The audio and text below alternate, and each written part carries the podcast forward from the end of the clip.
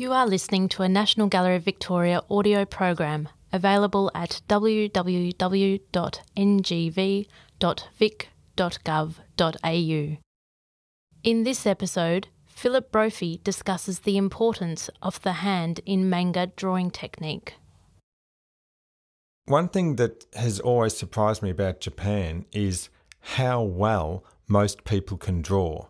In Japan, you ask someone to just show you, uh, how do I get from here to there? Can you just draw me a picture? Or what's that kind of building look like? And oh, what kind of car are you talking about? You know, and they'll draw you a picture, and it's like, you know, us Westerners, you know, we we do these sloppy stick figures, and uh, it's it's pretty pathetic. And you know, a Japanese person's there doing a kind of this like really quite realistic drawing, but it's all in bold line work. It's not shaded or anything like that, but there's this ability that's possibly through Japanese school training and art training. I don't know where it comes from, but uh, there's uh, a, a, an embraced calligraphic sensibility in Japan where a lot of people, in quite unexpected ways, do have a connection with what it is to draw with hand.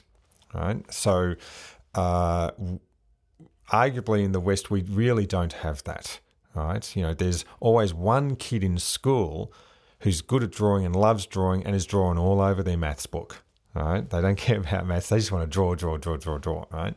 Well, if you multiply that, right, that's what you get in Japan. Right? That's why you have manga culture continually self rejuvenating itself, right? Because there's always these people who just love the sensation of drawing and love practicing drawing, love the art of drawing. And the richness and vitality of manga is that it is actually drawings produced by hand. People kind of forget that, you know, that, you know, this is the result of people completely immersed in the act of drawing. And this is to such an extent that uh, the criticism of manga in Japan internally when people are talking about, well, what's a good manga, what's a bad manga, you know, um, always the critical voices are discussing the craftsmanship of the pen and brushwork, right? And just things like, you know, it's really not cool to use a ruler to draw lines in manga. Know, that's kind of cheating. Right? You should be able to kind of zip, zip, zip, zip, zip, zip, zip, do those lines yourself, right?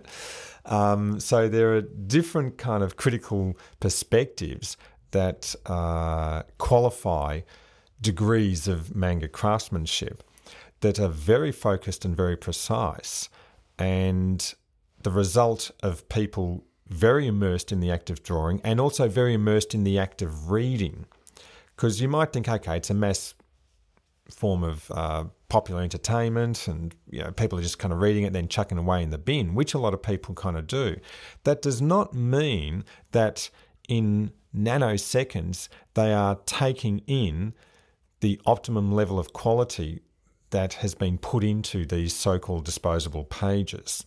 And if the drawing is not as good as what it is, they likely would not be reading that story. So the stories have to be very engaging in manga, but also the artistry has to be highly accomplished. There are different schools and different movements in manga that rebelled against this. Right, the you know, the good bad good kind of movements and things like this, where drawings were deliberately done ugly, so that you know you think, my God, a three year old kind of drew that, right? But it was the result of someone very carefully uh, adopting this pose and technique to give you this kind of ugly technique. Um, uh, but there's a vast range of techniques in the, the history of manga. And Tezuka uh, doesn't necessarily cover a vast range of schools and styles and techniques. Right? Essentially, a lot of his work does have a strong uh, American 30s approach to cute characters, but the way in which he then staged those characters on his own stage settings, that's what makes Tezuka quite remarkable and very non Western. It's like he imported certain modes of character design, but then he modified them and made them his own. And so when you see the pages in the exhibition, and particularly because they're the original pages, right, you can absolutely see the brush and pen work that's gone into these artworks. And it's quite different from looking at the reproduced page because you can actually see and feel the presence of the hand that made these works. This is not to say, oh my God, you know, this is the result of a genius and we are, you know, his actual hand produced these, right? Um, it's it, you don't even have to know Tezuka or anything about him to look at these pages and see, wow, someone drew that, right? And that's what most Japanese feel when they're reading manga.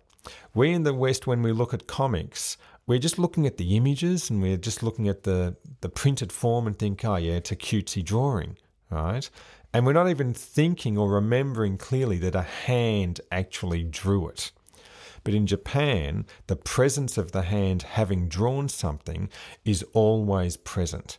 In Japan, there's a long history. It doesn't matter how technological, how technologically advanced they are, the connection of the hand to machinery or to the outputs of one's endeavors is always acknowledged. This is why you know you can go into the most high tech department store, buy the most high tech products, and then you have to wait whilst three people painstakingly by hand wrap your purchase right? So, you know, theoretically, if we were extending the logic, the supposed logic of, you know, machine efficiency, right, after buying this high tech gadget, it would then come out on a conveyor belt, you know, with an automated voice tag saying, thank you for purchasing me, right? But no, you actually have to go to a section where three people, you know, work in tag team to delicately wrap by hand something that you're going to throw the wrapping away once you get home, kind of thing, right? But it's all part of the uh, ritual presentation. And the presence of the hand of the human is an important factor in that ritual presentation, just as it is in the creation of manga pages. So, seeing these actual pages produced by Tezuka, one will be able to actually see what he did by hand